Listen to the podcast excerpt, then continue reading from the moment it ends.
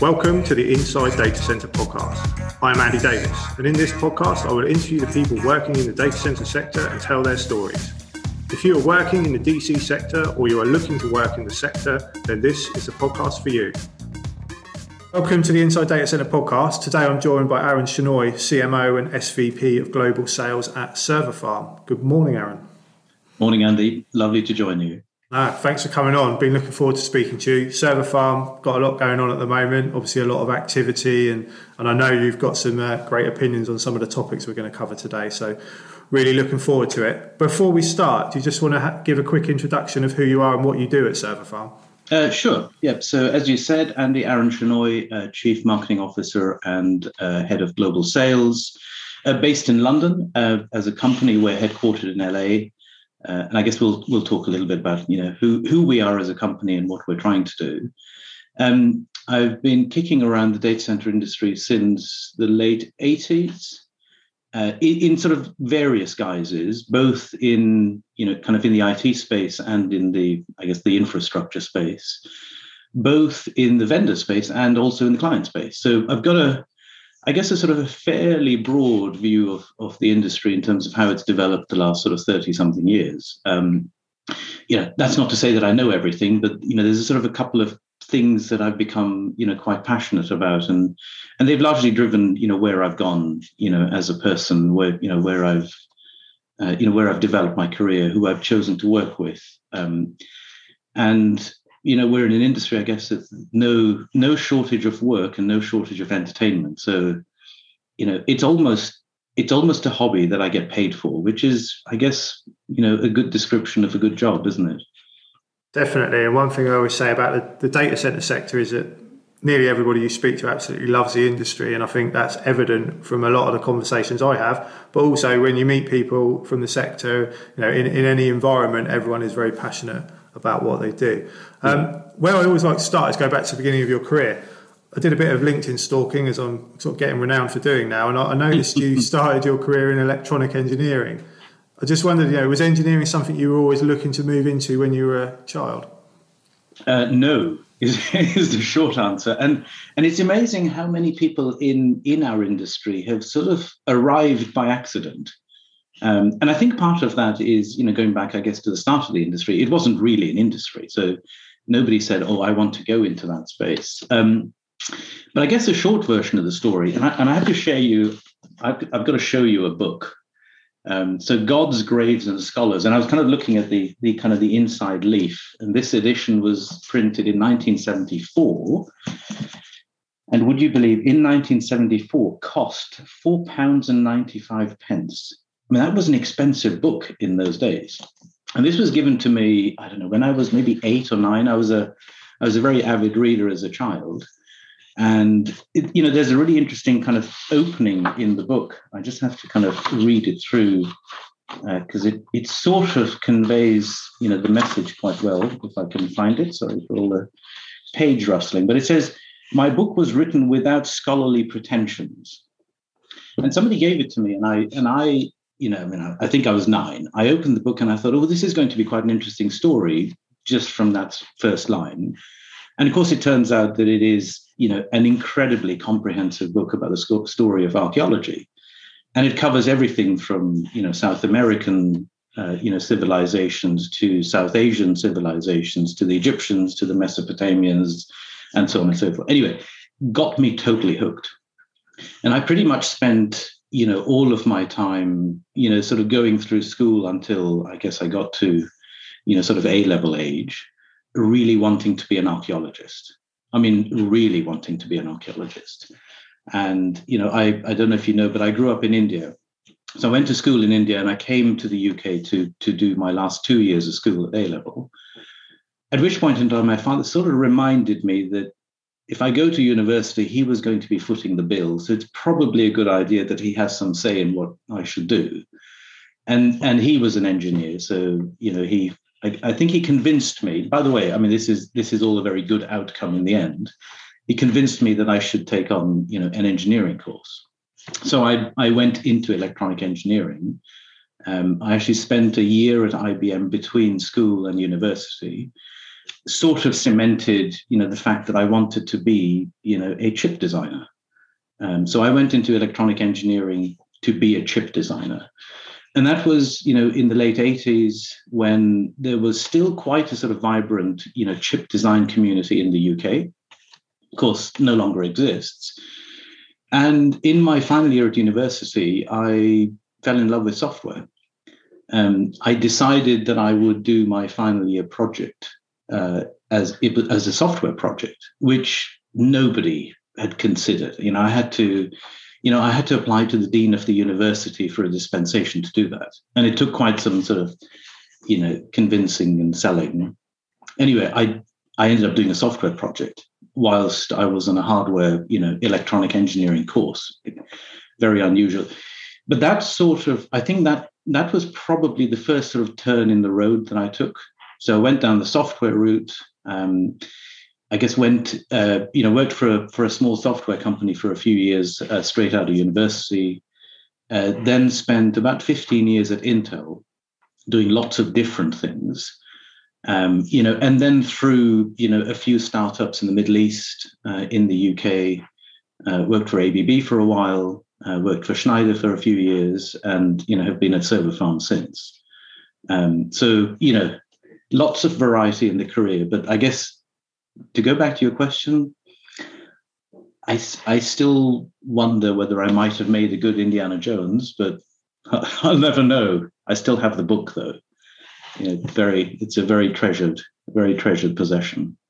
No, that's a great story. And I think, again, there's a few points in there, isn't there, around the fact that a lot of us do follow our parents into their careers, and we, we are guided by those that we trust. And obviously our parents are the people we trust most in most cases. Um, and also the fact that to impact uh, someone's decisions around their career, you do need to influence them fairly early in their career. You know, you're an example of, like, at age nine and ten, you were already considering what you wanted to do long term. And I think sometimes we're targeting people sixteen to eighteen, when a lot of the time they've already made that decision. I, I, that's absolutely right. And I think, you know, I, I, you know, and I don't know whether I was grumpy about it or angry about it. Not absolutely not the case. And it took me probably twenty years to realize that my father was absolutely right. Um, you know, and, and, you know, having, you know, we, we have two sons, um, you know, one of whom is going to be twenty-two very soon. One is eighteen. Um, and they have gone down very different paths. Um, now, a lot of that is based on, you know, you know, they were brought up in a different country, you know, in the U K. They, they had access to, you know, an education system that was very different. Um, you know, to be perfectly frank, you know, we live a very privileged lifestyle, so they had lots of sort of opportunities to do different things. Um, you know, but as it turns out, one, uh, you know, one is studying art history at, at Exeter University, and, and my younger son has a place at Oxford to study Oriental studies and Chinese. So no, no engineering, you know, at all. Um, But both of them are going to be amazing in, you know, whatever they choose to do going forward. So I think there's a lot to be said for, you know, guidance from parents, but also, you know, access to opportunities. And you're absolutely right.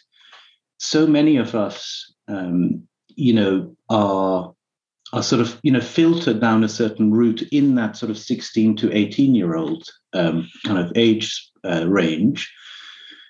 But the problem is that most of us have arrived at that sixteen to eighteen-year-old age range, having already had some level of filtering going on.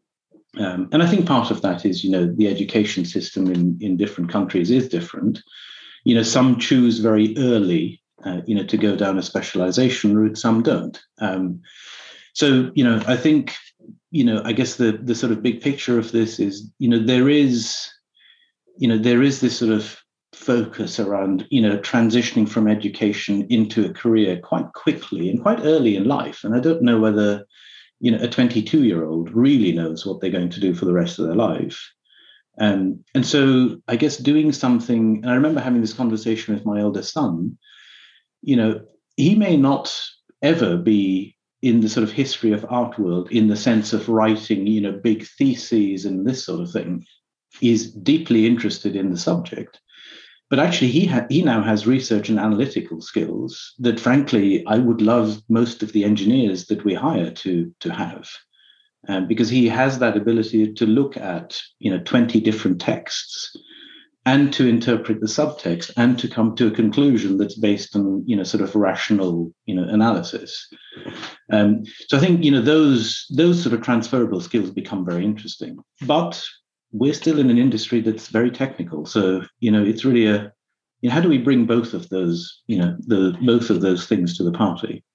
Uh, definitely. And a great question. And it's one that, you know, I regularly talk to people about. It's about, you know, recruiting for attributes, but you also need the skills. It's, it's a fine balance between between the both.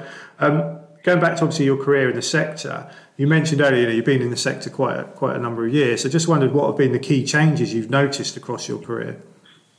Uh, that is a great question. And so I guess I can trace it back to, you know, my sort of time at I B M.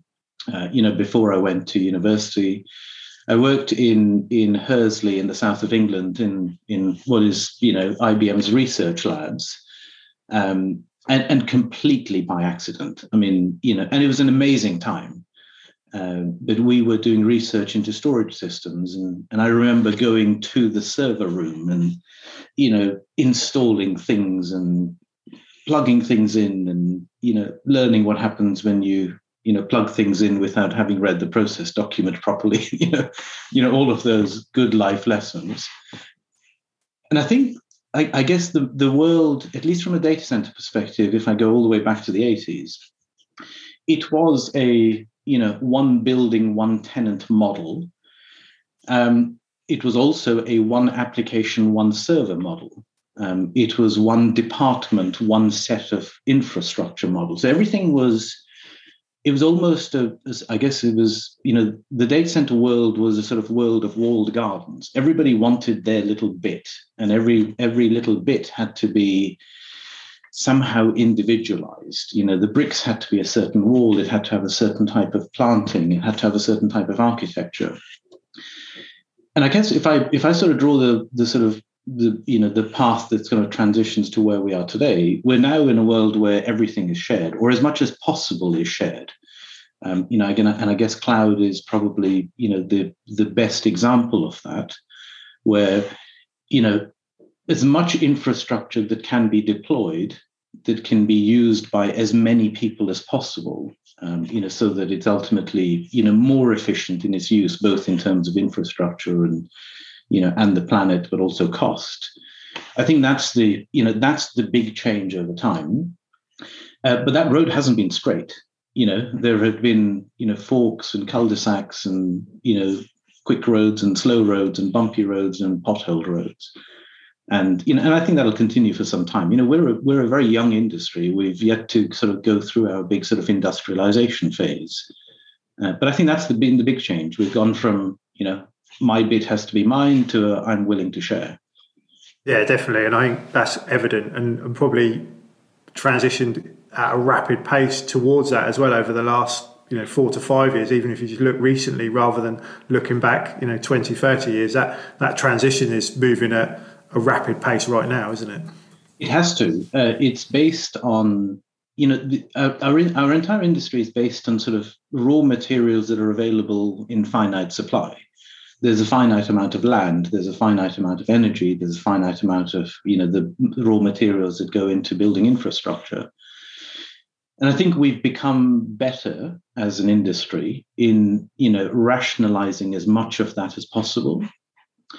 Uh, but there is still a lot of, uh, wastage is probably the wrong word. I think there's still a lot of, you know, um, stranded things.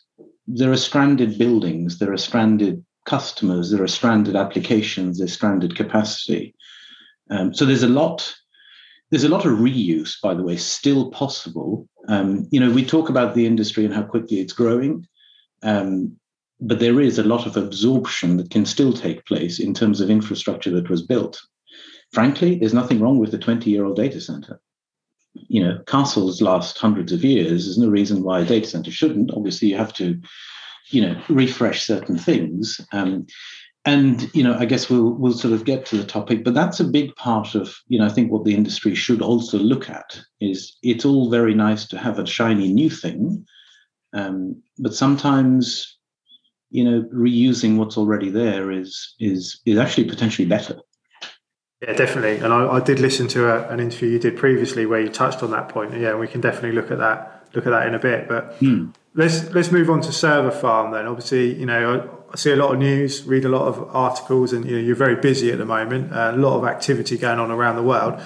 For anyone that doesn't know, do you just want to give a brief overview of who ServerFarm are and like how you position yourselves? Sure. Um, so we are a you know twenty-five-year-old um, you know provider of data center services, um, and we've always kind of taken a view that we're ultimately you know a an organization that solves problems for our customers, um, and that in turn has led to us developing what we think are you know a very unique set of services to be able to solve that problem. Um, so we solve problems uh, where customers have challenges with real estate. They have too many buildings, the portfolio is too big, there's too much stranded capacity. Uh, they don't want to be in the data center operations business. They need help. They have to partner with someone, you know, who has the skill set and actually the creativity to take a real estate portfolio and consolidate and rationalize, um, you know, and do those things. Uh, we're also Um, you know, a particularly good team uh, from a design and construction perspective, um, very innovative in terms of our designs, um, and very clearly focused on, on creating designs that are both innovative without being, you know, so bleeding edge that, you know, we become, you know, or, or our customers, you know, you know, become our sort of test bed. That, that is obviously something that, that can never happen. Um, but we're also, again, from that sort of design and construction space, very focused on sustainability. And sustainability isn't, by the way, just about having a low P U E. Um, you know, you might have seen my little April Fool's gag from a couple of weeks ago. Um, and I couldn't resist. You know, it's things like reusing buildings. It's things like minimizing the amount of concrete or glass or steel. Uh, you know, it's being able to, you know, manage infrastructure and, you know, just think about that sort of, you know, the bigger picture and, and following, you know, the, I guess the sort of, you know, the life of a carbon atom from the time it's pulled out of the ground to make some kind of raw material to it being disposed of, you know, at the very end of its life cycle. And, you know, how do we, you know, how do we minimize its impact on the environment as much as we can? Uh, but we've also built an operating business, um, and we manage uh, over seven hundred fifty locations now in forty-five countries, um, mostly focused in the I T infrastructure space. So, you know, so we're not a facility management company, uh, and we have no intention to be that. Um, but again, going back to the, you know, solving customer problems, we're ultimately driven by the fact that almost every one of our customers tells us that they need a data center, but they don't want it. And that is because they might be a car manufacturer. Their core business is making cars. Um, now, our core business isn't making cars, but it's running data centers, you know, very, very efficiently and very sustainably. So we become, you know, a very obvious partner for organizations like that. And whether they're running, you know, on-premise environments, um, or they're off-premise kind of cloud environments, you know, we host, uh, you know, most of the hyperscalers in, you know, across our portfolio. So, you know, we've become, you know, we've become a real expert at, you know, solving real estate problems for our customers, uh, you know, building and reusing infrastructure for our customers, but also managing, you know, their environments where, you know, they still have a need to be, you know, on premise or, you know, manage, you know, highly distributed edge, uh, edge infrastructure. And so we've built, you know, the tools, the organization structure, you know, the, the way that we approach, you know, sort of financing and investment. We've built the entire company around, uh, you know, around that premise of, you know, helping customers just, you know, do all of these things much more effectively than if they did it on their own. On that note, have you found that your customers have changed over the last few years as we've seen that move towards cloud? Are you seeing more variety of customers coming to you to ask for your services? Yes, is the short answer. And I think some of the changes for us have been actually very unexpected. Um, you know, most organizations ten years ago, or maybe seven years ago, said, we're moving to the cloud. Um, seven years on, they're saying exactly the same thing. We're moving to the cloud. It's just that the cloud has become a different thing to what they thought it was or what they were hoping it might be seven years ago. So moving to the cloud seven years ago was we were going to close everything. We were going to get out of all of our buildings and we were going to put all of our workloads in the cloud. And then I think in that time, a number of things happened. Um, I think a lot of organizations came to the conclusion that a lot of workloads couldn't be moved to the cloud. They were either, you know, sort of, you know, technologically not architected in the right way, or they had regulatory requirements that needed them to be physically present either in a specific building or in a specific country. Um, but there was also another thing, and I think a lot of organizations realized, not that it was any great surprise, but I think they realized that the cloud is actually not cheap, um, but it is extremely convenient. Um, and so organizations ultimately have to make the trade-off between do they want convenience or do they want cheap? Um, you know, and that's been something that they've been thinking about for some time. Now, because it's expensive, it doesn't mean that they sort of suddenly came up with the, oh, well, let's not move to the cloud, because that's not the right uh, outcome. But I think they started to think through, you know, what does infrastructure management look like for us in this new world?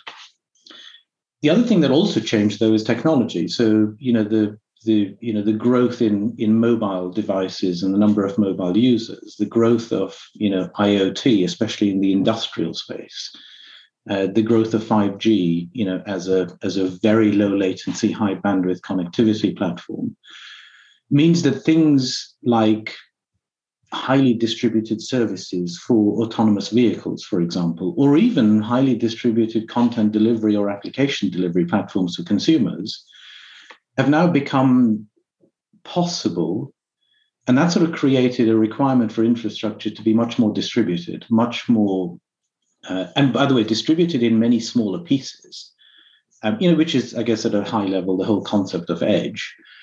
So it's not necessarily that people have said, I'm not moving to the cloud. It's just, as I said, the, the you know, the, the sort of definition of cloud has changed. It's no longer, you know, one big, you know, two hundred megawatt capacity block in Northern Virginia. It might now actually be five hundred, two hundred kilowatt blocks distributed in every metro, you know, that an organization needs to access its customer base. Um, and that's, I think that's been the big change. And interesting enough, going back to kind of, you know, skills and our industry, the those organizations that have the need of that infrastructure didn't invest, didn't want to invest, didn't need to, frankly, in, you know, being good operating companies as it comes to infrastructure. Um, you know, and so the need to partner with, you know, with companies like ServerFarm has increased. Um, although so has the need for us, by the way, to bring in, you know, not just the right tools and technology, but also the right people to be able to do this work. Um, so, you know, We love the we love the fact that the industry is changing. We love the fact that our customers' needs are changing. Uh, but that's not to say that, you know, we don't have many more challenges now than, you know, we had seven years ago. Yeah, there's a new challenge every day in this sector. I think. I think it is. Yeah, it keeps us on our toes. Yeah, definitely. Another point I wanted to touch on is, is you recently announced your, your new development in Israel, and um, that's a region that I don't think a lot, a lot of people know about and understand the importance of it. So I just wanted to touch on that quickly. Can you explain kind of why you made the decision to enter that market? Uh, sure. It's, um, I guess, so at a very high level, Andy, I think what drives us in terms of where should we be is what our customers ask us for. Um, so we don't, you know, we have no desire to go into a market and make it. That's, that's not our business. Um, you know, there are some organizations that do that. Uh, that's not what, you know, that's not what our focus is. So we'll ultimately go where our customers say we should go. Now, we also know, by the way, the market is growing very quickly. So most of our customers are telling us that they'd like to go everywhere. Um, now, that's not to say that we will go everywhere. So we have to also recognize that you have to have some competence in a market that you go into. Pick Africa as, for it, as an example. You know, there is requirement, for example, to build data center infrastructure in Zambia. Now, is that a real requirement? Absolutely. Does it require, you know, a high degree of competence and capability to go and develop that infrastructure and operate it? Absolutely. Would ServerFarm do it? No, because we don't have competence in Zambia. So why Israel? actually we have a huge amount of competence in Israel, because the ownership structure of ServerFarm is ultimately an Israeli real estate family. We know the Israeli real estate market really well. Um, we know how it works. We know, um, you know, how regulations work. You know, as an example, um, and, you know, another organization recently went into uh, Israel and decided that they would sort of try and test, you know, the regulatory model, and and that involved having a site, you know, to be, you know, to be sort of shut down from a construction perspective. So, you know, it's very, very well structured. It's highly disciplined. And you have to go through the process. You have to work with the, you know, the regulators and the authorities to do this. Um, so, you know, Israel in particular, I think, is a great example of where a customer expresses a need for, you know, for capacity in a market. Um, and we have some demonstrable competence to say, yep, we have the ability to do that. Now, a couple of interesting things about Israel. So about three or four years ago, the, the total amount of multi-tenant sort of colo capacity in Israel was, was under thirty megawatts. We're expecting that in about two years from now, it's probably going to be more like two hundred. And part of that is because of what Israel is doing, like many countries are doing, uh, in terms of regulatory requirements around, you know, data protection and uh, data sovereignty. But Israel also, you know, is at the center of, you know, quite a big sort of transformation as far as sort of diplomacy is concerned in the Middle East. You know, the normalization of, of ties with, you know, countries like the U A E, you know, now starting to see organizations that are saying, well, you know, I might want to have two data centers in the Middle East, one in the U A E as my primary and one in Israel as my D R, or vice versa, depending on where the country is headquartered uh, or where the company is headquartered. So I think we're going to see a lot more of that. Um, you know, I genuinely hope that we will, by the way, because it's caused good. Um, you know, it's a it, it's a sort of a good thing all around. You know, not just for, you know, for commerce, but also for people. Um, and you know, thinking through sort of, you know, the other markets that we go into, uh, whether it's our expansion plans in London, whether it's our expansion plans in the Netherlands, uh, Germany, France. Ultimately, they're always focused on on regions where, you know, we we have some existing competence, partly to do, you know, with the shared ownership ownership structure that ServerFarm has with, you know, for example, the Park Plaza Hotel Group. Um, you know, that gives us access to, you know, real estate markets and real estate know-how that's, you know, very, very important. And is that what you see next for ServerFarm then? You know, kind of just further growth in those markets where you have that capability and experience? Uh, yeah, basically, yes. So so growth in uh, in North America, both in the U S and Canada, for exactly that reason, existing footprint, existing competence. Uh, and by the way, of course, customer demand, you know, for additional capacity or additional services in those areas. Uh, the U K, uh, Netherlands, uh, Germany and France, uh, from a European standpoint, you know, those would be the sort of four, you know, primary countries. Um, and then Israel as as a sort of a hub for, you know, our growth in the Middle East. Um, so, you know, we'll look at opportunities in, in places like Jordan uh, or Saudi Arabia uh, or U A E, you know, as, as part of that. It's going to keep you busy anyway. Y- yes, but also I think, you know, the point, I guess the point is that, you know, we we always will remain focused. You know, we're not going to attempt to do, you know, twenty developments in twenty countries. Um, you know, and this might sound like an odd thing. We, we're very, very firmly focused in Israel to be the first data center to be built on time and on budget. Neither of those two things have ever happened in Israel before. Um And so it's, you know, it's not a question, by the way, that we go to the market and tell the market how it should behave. I think this is really, you know, on the basis that we already have competence in Israel, I think that's a reflection of, of how this works. Israeli organizations that have built data centers have not succeeded on those two fronts for a whole bunch of reasons. International companies that have gone to Israel without having competence in Israel have also failed on both of those two fronts. So I think the magic really is having someone that knows, you know, how to design and construct, but also knows Israel well.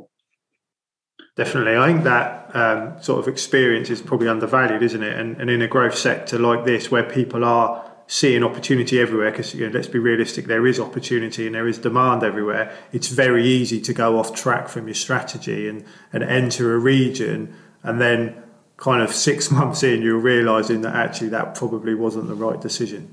It, it, it absolutely, and also the, the the the sort of opposite side of that is also very easy to go into a country and assume you can do there what you've done in other countries, because, you know, I'm not sure. Having read my God's Graves and Scholars, I'm one hundred percent sure that hasn't happened for at least twenty thousand years. So, you know, I'm not sure why it should suddenly be true now. Uh, definitely, and I'm, I'm going to have to read the book now as well and keep yeah, talking about it. Fascinating book, yeah. Um, I wanted to get your views on a few other topics, kind of before we close up, because I know, you know, you're very passionate about the sector and a number of a number of different subjects. Sustainability, we've touched on a few times, and like you said, you know, it's really important for ServerFarm. It's also something you're really passionate about. I read an article that you wrote a, a while back about the greenest data center is the one that's never built, which I'll share as well, which I thought was, you know, fascinating insight. But do you just want to kind of quickly explain kind of why sustainability is important to you, and also what the sector needs to do to, to improve it? Yeah. Well, I think the, the why, actually, that's a really tough question. You know, why is sustainability important? I, I think sustainability is important to everyone. Um, and I think our our approach to it, you know, we've, we've simply ensured that it's always in front of us as something for us to think about. You know, ultimately, all of us that work at ServerFarm, you know, have have families. So, you know, at least in my, you know, in, in sort of my, you know, view of the world, I'm always trying to figure out, well, what am I going to leave behind? And, you know, and the last thing I want to leave behind is a mess that someone else has to clear up. Um, you know, I wasn't, you know, I wasn't brought up that way, and and I haven't brought, you know, we haven't brought up our children in that way. And that that I think is important. But ultimately, if you have sustainability as one of the things that drives you, it forces you to think about problems in a slightly different way. It forces you to be creative. It forces you to be flexible. Um, and we've always known, and we've always been very good at continuing to prove the model to ourselves and to our customers, that reusing existing infrastructure is good. It's good for our customers, both financially and from a sustainability perspective. It makes a lot of sense. It is very, very, very rare that we have to force a customer to compromise in any way. They always get the type of capacity they need. They always get the amount of capacity they need. They always get the amount of latency or connectivity that they need. And for the vast majority of our customers, and the vast majority of cases, we avoid building a new data center.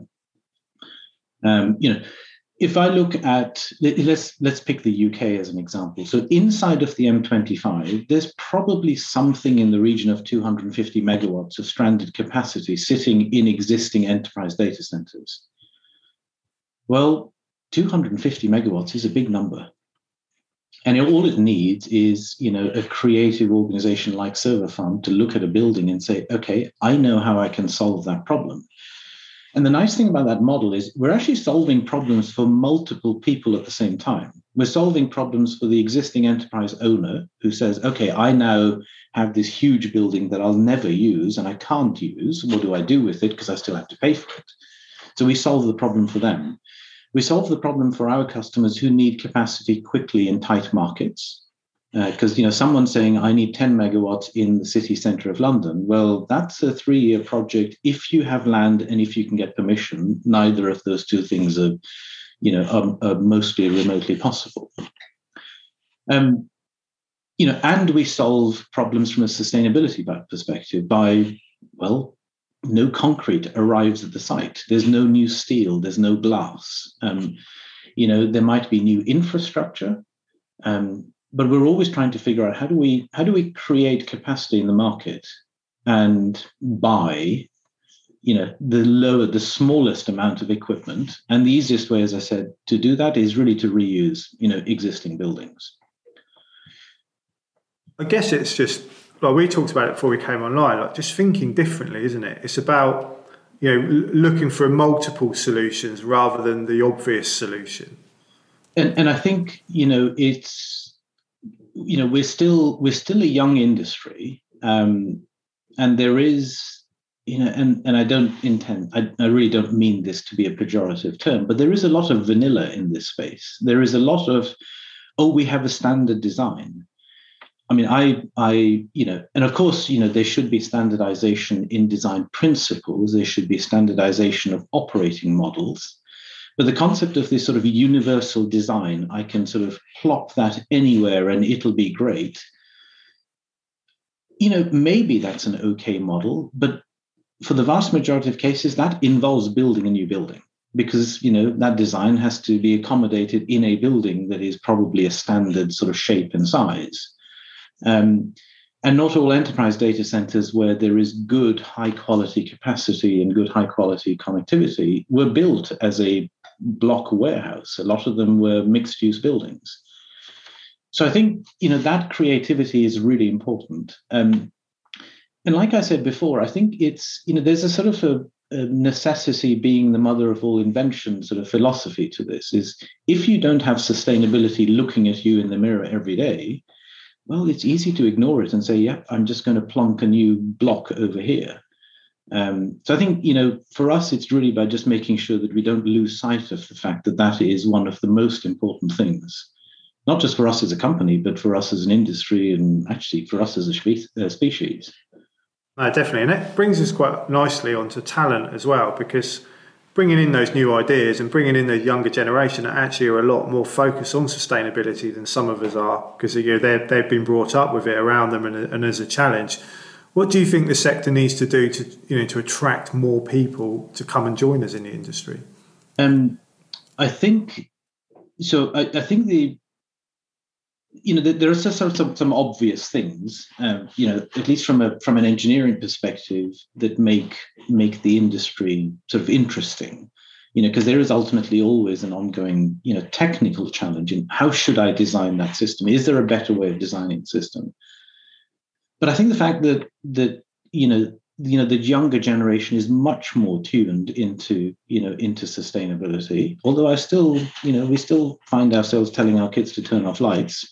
I don't know if that is ever going to be a problem that goes away. Um, but I think that sort of mix of people that that have strong you know technical skills, but are also driven by you know doing it in the most sustainable way possible. Um, I think that that talent base exists. What doesn't currently exist, I think, is a good enough understanding of the sector in a way that makes it an attractive proposition for someone to go into. Um, and I think, by the way, I think that is a much broader engineering issue. You know, it's a STEM issue. It's not just a data center issue. Is, you know, social media influencer has become a career. Um, Now, that's not to say that it's a it's a good or a bad choice. Um, and, you know, it's ultimately about making sure that, you know, we as an industry continue, you know, to help people understand what we do. Why are we important? Um, utility companies are important. You know, power generation is important and they have the same challenge and they're one hundred years older than us as an industry. So I think there's a much bigger part of making sure that you know the sort of technology platform, the infrastructure foundation of, of society, you know, becomes much more visible, becomes much more obvious. Um, you know, Andy, that's a really, really long way of me saying I don't know the answer to the question, um, and I don't think I don't think many of us in the industry do. It's a tough one. I think it's promoting ourselves. It's making sure that we are involved in in education as much. And by the way, I don't mean education as in I'm going to write a white paper, I'm going to hope one hundred people read it. No, this is about us actively taking a role in how young people are educated. Um, you know, both of my sons have visited a data center. But before they visited that, they had no idea what one was because they were never taught it at school.